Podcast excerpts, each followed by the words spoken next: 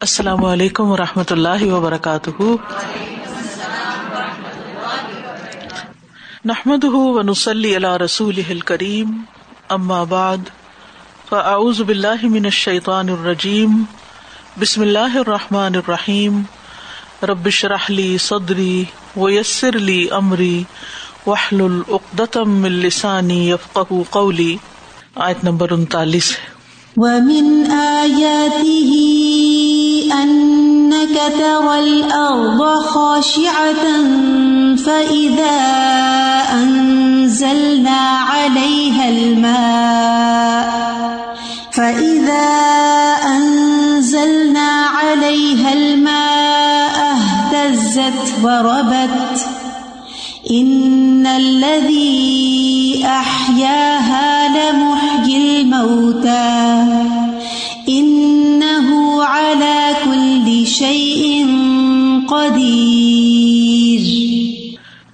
اور اس کی نشانیوں میں سے یہ بھی ہے کہ بے شک آپ زمین کو دبی ہوئی دیکھتے ہیں۔ پھر جب ہم اس پر پانی اتارتے ہیں تو وہ تر و تازہ ہو جاتی ہے اور ابھر آتی ہے۔ بے شک وہ اللہ جس نے اسے زندہ کیا ضرور مردوں کو بھی زندہ کرنے والا ہے۔ بے شک وہ ہر چیز پر خوب قدرت رکھنے والا ہے۔ پچھلی آیات میں آسمان پر جو قدرت کی نشانیاں ہیں، سورج ہے، چاند ہے، اور دن اور رات کا آنا جانا، ان نشانیوں کا ذکر ہوا تھا۔ اس کے بعد اب زمین پر اللہ سبحان و تعالی کی قدرت کی جو نشانیاں پائی جاتی ہیں، ان کا ذکر کیا جا رہا ہے۔ اور یہ نشانیاں کیوں دکھائی جا رہی ہیں؟ تاکہ لوگ اللہ تعالیٰ کی وحدانیت پر یقین کرے اللہ تعالیٰ کی قدرت پر یقین کرے اور قیامت کے آنے پر آخرت میں دوبارہ جی اٹھنے پر یقین کرے یعنی یہ ہمارے ایمان کو تازہ کرنے کے لیے، ایمان کو ریوائو کرنے کے لیے یہ ذکر کیا جا رہا ہے۔ تو یہاں اس آیت میں بیسیکلی کیا بتایا گیا ہے کہ آپ دیکھتے ہیں کہ جب بارش طویل عرصے تک نہیں ہوتی تو زمین خشک ہو جاتی ہے، مردہ ہو جاتی ہے، بنجر ہو جاتی ہے، سخت ہو جاتی ہے۔ خاش عطن کا لفظ یہاں پر استعمال ہو رہا ہے۔ اور پھر جب بارش برستی ہے تو ہر چیز میں ہلچل ہونے لگتی ہے، زمین کے اندر بھی حرکت آ جاتی ہے۔ فصل اگتی ہے تو وہ اس سے لہلانے لگتی ہے، ہر چیز ہلنے لگتی ہے اور زمین پھول جاتی ہے۔ تو جو اللہ اس زمین کو بنجر ہو جانے کے بعد، مردہ ہو جانے کے بعد بارش کے پانی سے دوبارہ زندہ کر دیتا ہے، وہی اللہ رب العالمین انسانوں کو مرنے کے بعد ان کی قبروں سے اٹھا کر دوبارہ زندہ کر دے گا۔ کیونکہ اہل عرب شرک کے علاوہ جس چیز کا سختی سے انکار کرتے تھے، وہ مرنے کے بعد دوبارہ جی اٹھنے کا معاملہ تھا۔ کہ دوبارہ اللہ تعالیٰ ہمیں کیسے اٹھائے گا؟ جب ہم ہڈیاں ہو جائیں گے، مٹی ہو جائیں گے، تو یہ واپسی تو بہت دور کی بات ہے۔ تو اس کا یہاں پر ذکر کیا گیا۔ وہ من آیات ہی ان کا ترل اردخاش اور اس کی نشانیوں میں سے ہے کہ تم زمین کو دبی ہوئی دیکھتے ہو یعنی تم اپنی آنکھوں سے دیکھتے ہو۔ اور خاشیا کے تین معنی کیے گئے ہیں، ایک ہے مٹیالے رنگ کی، اور ایک ہے مردہ اور خشک یعنی خشک اور بنجر۔ اور ایک ہے قحط سالی کی وجہ سے بالکل دبی ہوئی اور خستہ حال۔ اور خشا کا لفظ بیسیکلی ایسا سکون جس کے اندر خوف بھی ہو۔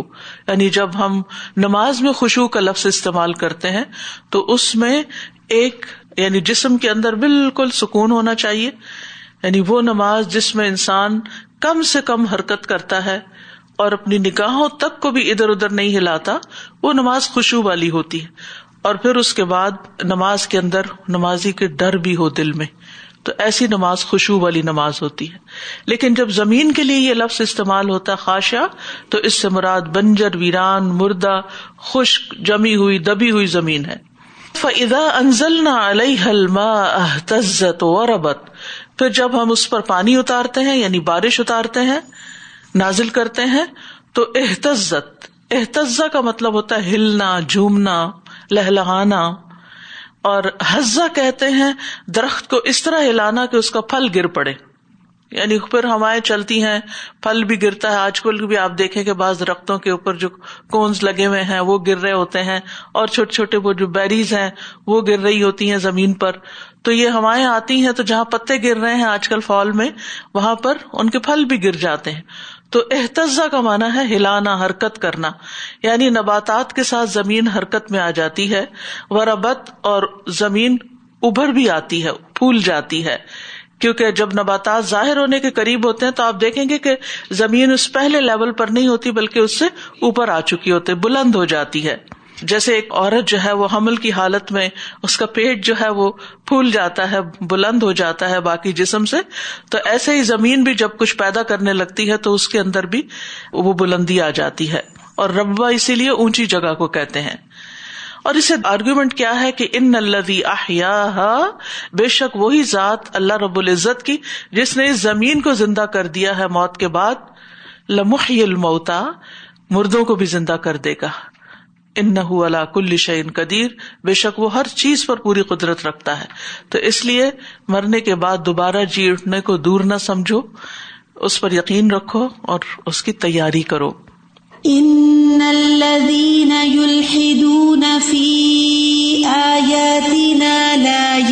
يخفون علينا. افمن يلقى في النار خير ام من ياتي امنا يوم القيامه اعملوا ما شئتم انه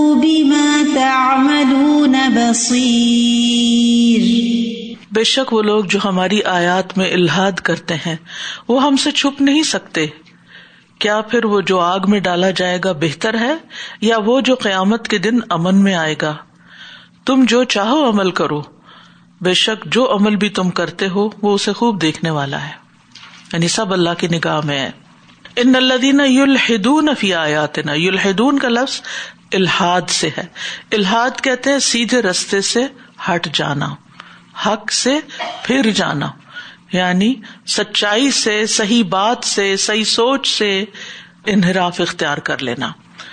یعنی جب کوئی شخص بات کرتے ہوئے درست بات سے پھر جاتا ہے، تو اس کو کہتے ہیں الحد فلان فی کلام ہی۔ قبر میں لحد اس قبر کو کہتے ہیں جو قبر کے اندر گڑھا کھودنے کے بعد اس کی سائڈ پر گڑھا نکالا جاتا ہے، جس کو بغلی قبر بھی کہتے ہیں۔ وہ صرف ایک سیدھا گڑھا نہیں ہوتا بلکہ الحاد ہوتا ہے اس میں۔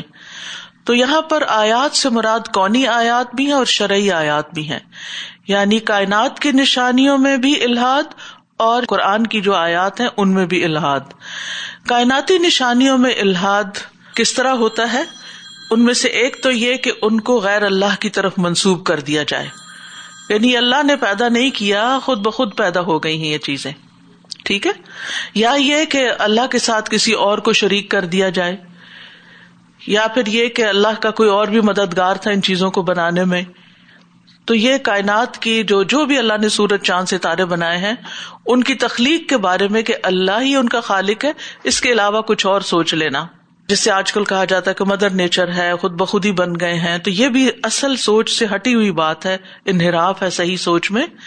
پھر شرعی آیات میں، قرآن کی آیات میں الحاد کا مطلب کیا ہے؟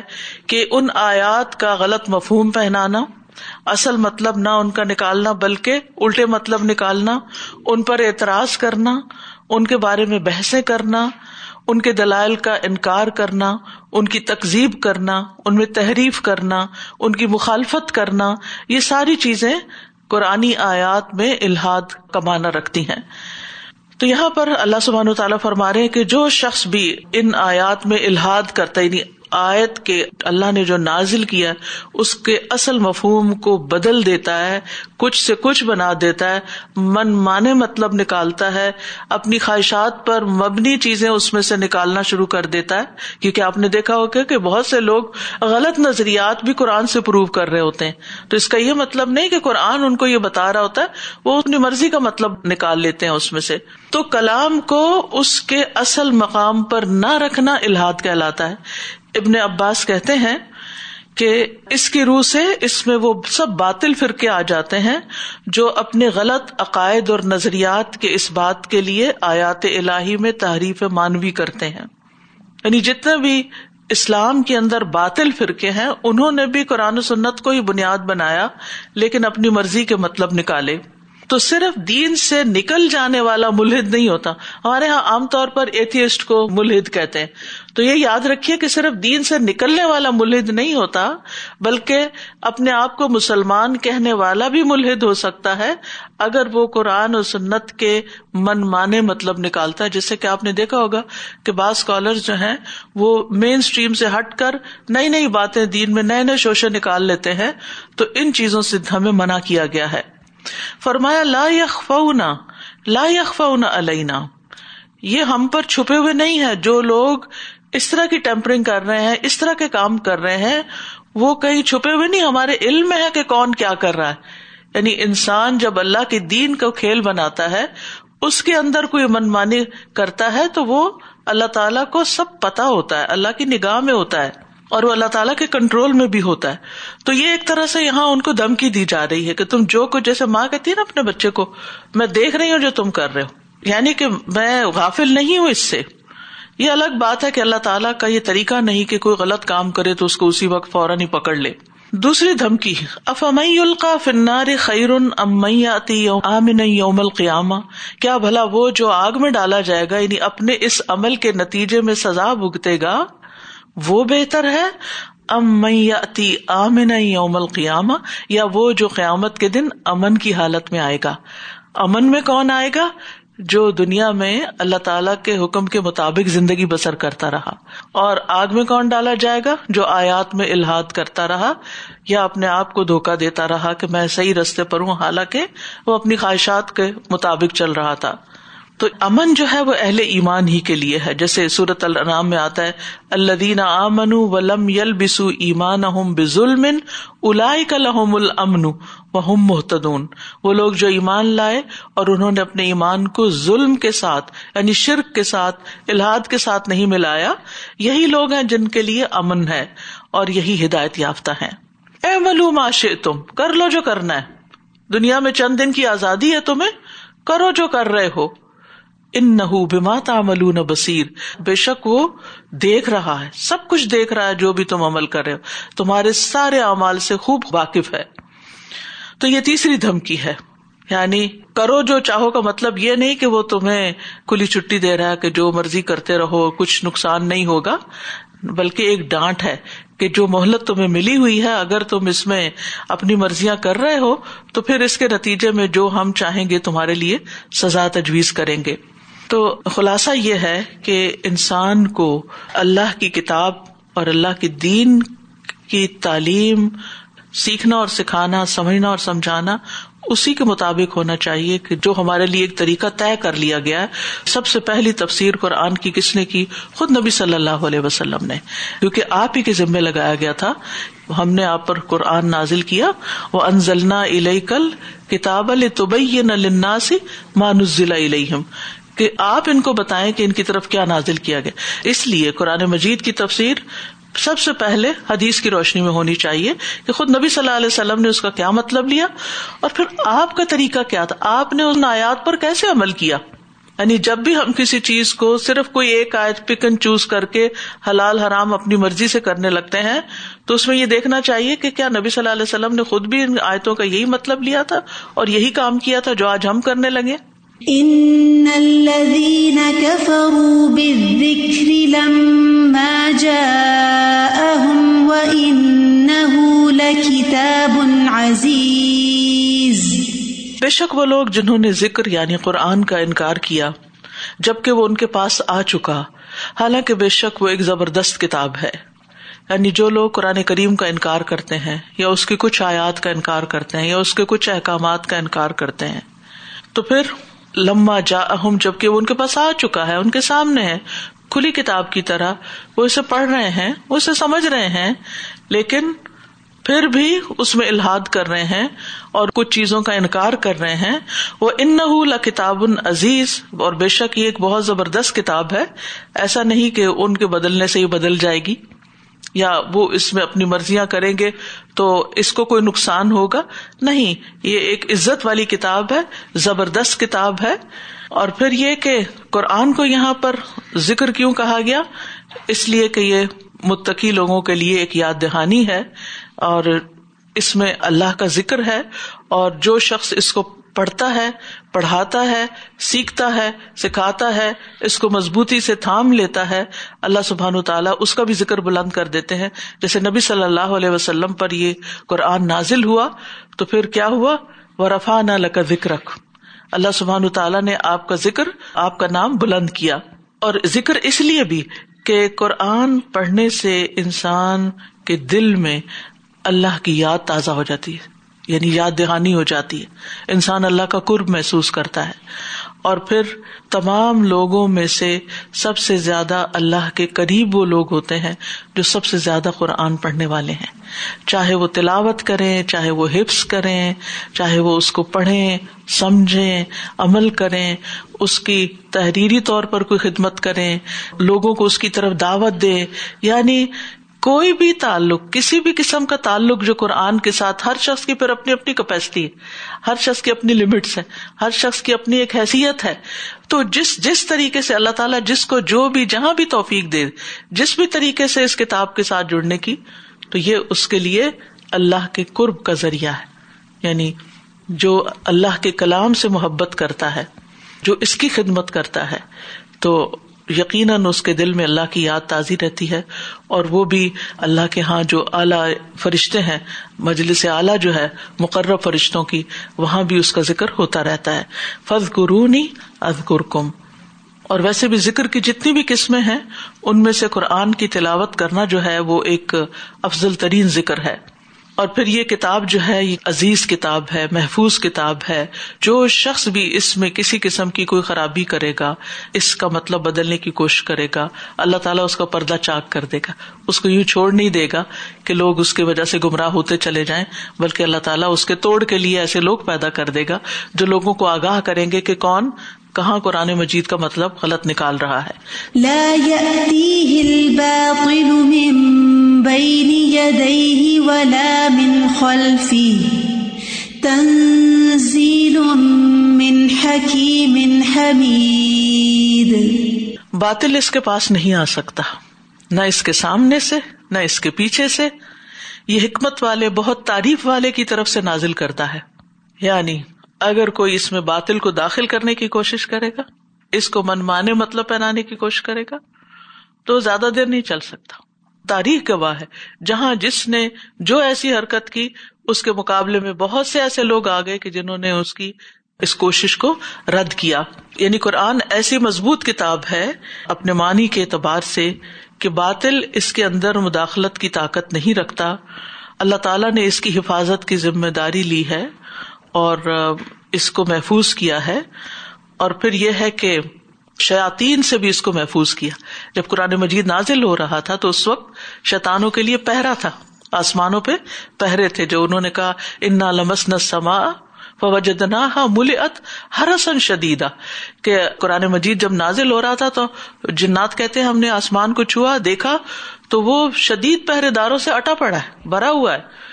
اور جبریل علیہ السلام بہت طاقتور ہیوج فرشتے تھے جو بڑی حفاظت کے ساتھ اس کو لاتے تھے اور آپ کے دل میں القاع کرتے اور پھر کس طرح آپ اس کو یاد کرتے اور پھر کس طرح اس کو لکھواتے اور پھر کس طرح لوگوں نے آپ کے دور میں ہی اس کو حفظ کیا، پھر اس کو جمع کیا گیا، پھر اس کو کتابی شکل دی گئی۔ پھر ہر دور میں دنیا کے ہر ہر حصے میں اس کے حافظ موجود ہیں۔ تو اللہ تعالیٰ نے اس کی حفاظت کا ذمہ لیا ہے۔ کسی قسم کی کوئی دخل اندازی، کوئی کمی بیشی اس میں نہیں کی جا سکتی اور نہ ہی اس میں کوئی تحریف ہو سکتی ہے۔ اللہ تعالیٰ نے اس کو نازل کیا اور وہی اس کا محافظ ہے۔ انا بکر و انا لہو لحافظ تنزیل من حکیم حمید یہ اس ذات پاک کی طرف سے اتارا ہوا کلام ہے جو اپنے اقوال اور افعال میں حکیم ہے۔ عوامر و نواحی میں قابل تعریف ہے اور اس کتاب کو پڑھنے سے دنیا میں اور انسانوں کے اندر جو تبدیلیاں آتی ہیں اور انسانوں کو جو سکون ملتا ہے اور انسانوں کی زندگی میں جو خیر و بھلائی آتی ہے، تو اس پر ہر قرآن کا پڑھنے والا اللہ تعالیٰ کی تعریف کرتا ہے۔ اللہ تعالیٰ کی حکمت کی بھی اور اس کی اس نعمت کی بھی کہ اللہ تیرا شکر ہے کہ تون نے ہمیں یہ نعمت عطا کی۔ کیونکہ دنیا میں جتنی بھی چیزیں ہیں وہ اللہ تعالیٰ کی مخلوق ہیں اور یہ اللہ کا کلام ہے۔ اس جیسی کوئی چیز نہیں۔ لئی سکم اس لیے ہی شعی ما يقال لك إلا ما قد قيل للرسل من قبلك إن ربك لذو مغفرة وذو عقاب علیم آپ سے وہی کچھ کہا جا رہا ہے جو آپ سے پہلے کے رسولوں کو کہا گیا۔ بے شک آپ کا رب یقیناً بخشش والا ہے اور دردناک سزا دینے والا بھی ہے۔ نبی صلی اللہ علیہ وسلم کو تسلی دی جا رہی ہے۔ کیا کہ اگر کفار مکہ آپ کو جادوگر، شاعر، کاہن، دیوانہ، کذاب، متکبر یا اس قسم کے دوسرے ناموں سے یاد کر کے آپ کو تکلیف دیتے ہیں، تو آپ پورے اطمینان رکھے ان کی باتوں سے آپ کو کوئی نقصان نہیں ہوگا۔ یہ سارے تانے وہ ہیں، یہ ساری باتیں وہ ہیں جو آپ سے پہلے پیغمبروں کو بھی کہی گئی ان کو بھی یہ سب کچھ کہا گیا۔ ان کو بھی جٹلایا گیا۔ انہوں نے بھی یہ تکلیفیں برداشت کی۔ اور ہوتا یہی ہے نا کہ جب انسان یہ دیکھتا ہے کہ جو تکلیف ہم پہ آئی ہے، وہ اور بھی بہت سے لوگوں پر آئی ہے، تو پھر وہ تکلیف ہلکی ہو جاتی۔ لیکن جب انسان اپنے آس پاس دیکھتا ہے کہ میں اکیلا ہوں اس تکلیف میں، باقی سب تو خوشی سے، آرام، سکون سے رہ رہے ہیں، تو اس پر وہ تکلیف بہت بھاری ہو جاتی۔ تو یہاں پر آپ کو دوسروں کی مثال دے کے سمجھایا جا رہا ہے کہ آپ فکر نہیں کریں، یہ جو کچھ آپ کے ساتھ ہو رہا ہے، یہ پرانی روایت ہے، پچھلے پیغمبروں کے ساتھ بھی ہو چکا ہے۔ ما یقال لك الا ما قد قيل للرسل من قبلك۔ ہر نبی کا مذاق اڑایا گیا۔ ہر ایک کو کہا گیا كذلك ما اتى الذين من قبلهم من رسول الا قالوا ساحر او مجنون۔ ان کو بھی ساحر اور مجنون کہا گیا۔ ان نہ رب کا وضو اقاب علیم بے شک آپ کا رب بخش والا بھی کس کے لیے؟ جو توبہ کر لے، اپنی حرکتوں سے باز آ جائے اور آپ پر ایمان لے آئے۔ وضو اقاب علیم اور جو آپ کی تقزیب پر اڑا رہے، آپ کی توہین کرے یا کسی بھی طرح آپ کے اوپر کوئی اعتراض کرے تو اللہ تعالیٰ دردناک سزا دینے والا ہے۔ یہاں اقاب بن علیم اس لیے کہا گیا کہ جو لوگ نبی صلی اللہ علیہ وسلم کو ان کی زندگی میں یا بعد میں ان کے بارے میں کوئی بات کر کے آپ کو اذیت دیتے ہیں، آپ کے دل کو دکھ دیتے ہیں، تو ان کا بدلا پھر اللہ تعالیٰ کیسے لے گا؟ کہ ان کو بھی دردناک عذاب سے دو چار کرے گا۔ یعنی جیسا عمل، ویسی اس کی سزا۔ وَلَوْ جَعَلْنَاهُ قُرْآنًا أَعْجَمِيًّا لَقَالُوا لَوْلَا فُصِّلَتْ آيَاتُهُ أَأَعْجَمِيٌّ وَعَرَبِيٌّ قُلْ هُوَ لِلَّذِينَ آمَنُوا هُدًى وَشِفَاءٌ وَالَّذِينَ لَا يُؤْمِنُونَ فِي آذَانِهِمْ وَقْرٌ وَهُوَ عَلَيْهِمْ عَمًى أُولَئِكَ يُنَادَوْنَ مِن مَّكَانٍ بَعِيدٍ اور اگر ہم اسے اجمی زبان کا قرآن بناتے تو ضرور وہ کہتے کہ اس کی آیات کھول کر کیوں نہیں بیان کی گئی کیا قرآن اجمی اور رسول عربی، کہہ دیجیے وہ ان کے لیے جو ایمان لائے ہدایت اور شفا ہے، اور وہ جو ایمان نہیں لاتے، ان کے کانوں میں بوجھ ہے۔ اور وہ ان کے حق میں اندھا پن ہے۔ یہی لوگ ہیں جو گویا دور کی جگہ سے پکارے جاتے ہیں۔ پھر اللہ سبحان تعالیٰ نے ان شبہات کا رد کیا ہے جو لوگ قرآن مجید کے بارے میں پیدا کرتے تھے۔ اور اس طرح کے شبہات اور اس طرح کی باتیں اور اعتراضات جو وہ کر رہے تھے، جس کا ذکر اس آیت میں ہوا ہے خاص طور پر، تو اس کا جواب دے کر اللہ سبحان تعالیٰ نے ان کو خاموش کر دیا۔ ولو جا اللہ قرآن آجمین اگر ہم اس کو اجمی قرآن بناتے یعنی عربی زبان کے علاوہ کسی اور زبان میں اس کو اتارتے، تو وقتی طور پر تو انہیں بڑا چمبا ہوتا، بڑا اچھا لگتا کہ اچھا یہ پیغمبر ایک اور زبان بول رہا ہے اور اس میں کچھ لے کر آیا ہمارے لیے یعنی ہر نئی چیز جو ہوتی ہے وہ لوگوں کو تھوڑی دیر کے لیے بڑی خوش کر دیتی ہے۔ لیکن پھر اس کے بعد کیا ہوتا؟ اس کا نتیجہ کیا ہوتا؟ اس کا فائدہ کیا ہوتا؟ کیونکہ قرآن تو ہدایت کی کتاب ہے، لوگ اس سے فائدہ تو نہ اٹھا سکتے۔ وہ اپنا مقصد تو پورا نہ کرتی۔ اور اعتراض پھر بھی باقی رہتا۔ کیا اعتراض؟ کہ پیغمبر تو عربی ہے اور کلام اجمی ہے۔ یعنی عربی کے علاوہ فارسی میں ہے یا ہندی میں ہے یا کسی اور زبان میں ہے۔ یعنی یہ کیسے ہو سکتا ہے کہ محمد صلی اللہ علیہ وسلم عربی ہو اور قرآن اجمی ہو۔ کل ہُدین امن ہدم و شفا اعتراض کرنے والے جو بھی کرتے رہے کرتے رہے لیکن جو اس پر ایمان لاتے ہیں، ان کے لیے کتاب ہدایت کا باعث ہے اور شفا کا باعث ہے۔ وہ اس سے فائدہ اٹھا جاتے ہیں۔ اعتراض کرنے والے کرتے رہے اور فائدہ اٹھانے والے فائدہ اٹھا جائیں۔ پہلی چیز ہدن ہدایت، جو انسان کو زندگی کے ہر موڑ پر ضرورت ہوتی۔ انسان کبھی بھی اس کتاب سے بےگانا نہیں ہو سکتا یعنی اس سے کٹ کر یا اس سے ہٹ کر یا اس سے دور ہو کے خوشحال زندگی نہیں بسر کر سکتا۔ انسان کو کبھی بھی یہ نہیں سوچنا چاہیے کہ میں نے بس ایک دفعہ پڑھ لیا اور وہ میرے لیے کافی ہو گیا۔ ہر روز انسان کی حالت بدلتی ہے، ہر روز سچویشن تبدیل ہوتی ہے۔ اور قرآن کے ساتھ اگر مضبوط تعلق ہو تو انسان کو ڈیلی بیسس پر بہترین رہنمائی ملتی چلی جاتی۔ اور جس طرح ہمارے جسم کو کھانے اور پینے کی ضرورت ہے، ہماری روح کو اس سے بھی زیادہ قرآن کے ساتھ تعلق کی ضرورت ہے۔ یہ فوڈ فار سول ہے، جس کے بغیر ہماری روح زندہ نہیں رہ سکتی۔ اس لیے یہ قرآن ہدایت کا ذریعہ ہے اور شفا کا ذریعہ بھی ہے۔ یعنی انسان کو دنیا کے اندھیروں میں جو غم کے ہیں، خوف کے ہیں، پریشانیوں کے ہیں، گمراہی کے ہیں مختلف چیزوں کے ان میں یہ راہ دکھاتی ہے کہ صحیح رستہ کون سا کدھر جاؤ، کیا کرو۔ اور دوسری طرف یہ ہے کہ قلبی بیماریاں ہوں یا جسمانی بیماریاں ہوں، ان میں یہ قرآن شفا ہے۔ یعنی ہر طرح کی بیماریوں کے لیے۔ اور امام ابن القیم کہتے ہیں کہ انسان کو شفا حاصل کرنے کی نیت سے بھی قرآن پڑھنا چاہیے، کیونکہ اللہ تعالیٰ نے اس کو شفا بنا کے بھیجا ہے۔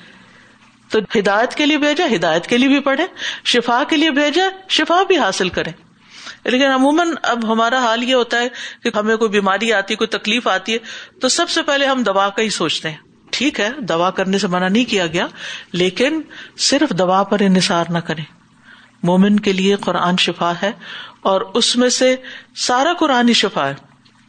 لیکن اگر کوئی آپ کے حالات کے مطابق کوئی مخصوص آیت آپ کو کہتا ہے کہ اس کو بار بار پڑھ کے اپنے اوپر دم کر لیں یا پانی بھی دم کر کے پی لیں، تو اس میں کوئی حرج کی بات نہیں ہے۔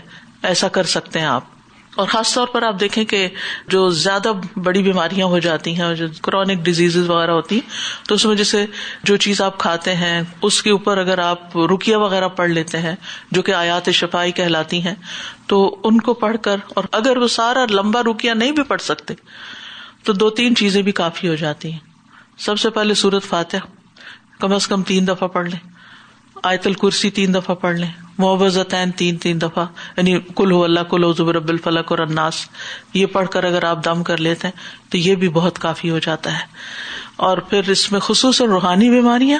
روحانی بیماریوں کا تو علاج ہی پھر قرآن سے ہے۔ وہ صرف دوائیوں سے تو آپ کو صلاحی دیتے ہیں، لیکن یہ دوا جو ہے قرآن کی شکل میں جو شفا ہے، یہ آپ کو زندہ کرتی ہے۔ یہ کتاب دلوں کی زندگی ہے۔ صورت بنی اسرائیل میں آتا ہے نزل من القرآن ما هو شفا و للمؤمنین ولا یزید الظالمین اللہ خسارا۔ اور ہم قرآن میں جو کچھ نازل کرتے ہیں، وہ مومنوں کے لیے تو شفا اور رحمت ہے، مگر ظالموں کے خسارے میں اضافہ کرتا ہے۔ یہاں ایک بڑا باریک نقطہ ہے جو سمجھنے کا ہے۔ اور وہ یہ ہے کہ بعض لوگ آپ کو یہ کہتے ہوئے بھی ملیں گے کہ ہم تو قرآن بھی پڑھتے ہیں، پھر بھی ہمارا ڈپریشن نہیں جاتا۔ ہم تو قرآن بھی پڑھتے ہیں، پھر بھی ہمیں شفا نہیں ہو رہی۔